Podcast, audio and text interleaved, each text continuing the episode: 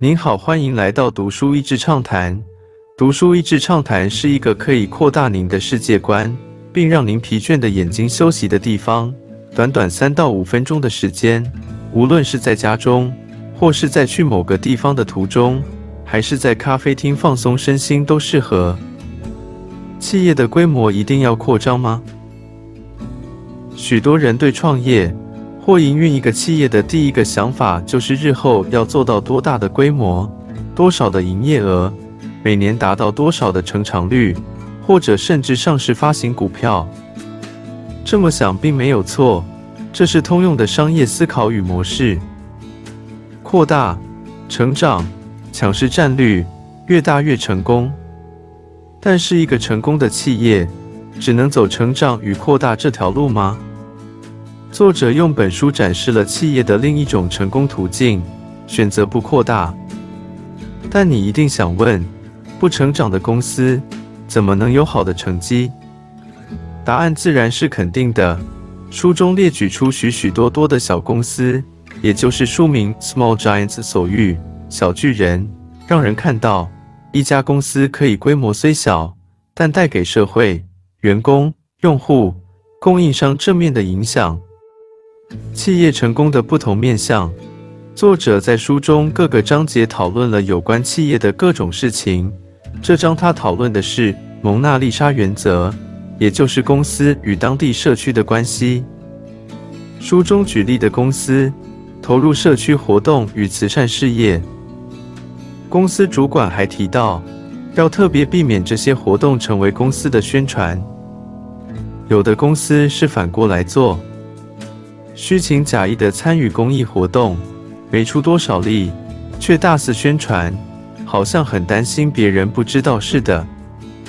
联系这张讨论的则是与顾客、员工还有供应商的亲密关系。这种关系不仅是生意往来、数字上的关系。从书中这些例子能够看到，员工从公司拿到的不只是薪水而已。他们会觉得这家公司有照顾他们，形成一种情谊相挺的感觉。这些小巨人企业带给用户的不只是满意，还有快乐。他们与供应商之间可能不是最低成本、最大效用的利益最大化，而是多年伙伴的情谊。这些公司就因为照顾了员工、用户与供应商，所以是成功的企业。而不是因为他们创造了好看的营收或数字而成功。事实是，当一家企业把用户、员工与供应商之间的关系相处得好，它一样也能有相当出色的成绩。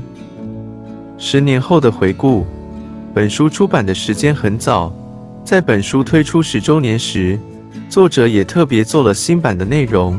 其中，作者特别回顾了第一版书中举的几个例子企业，分析他们为什么无法经营下去，探讨当时分析或预测为什么错了。看完了小企业，我们也顺便看看大企业的代表吧。马云的阿里巴巴就是一个巨无霸企业的例子。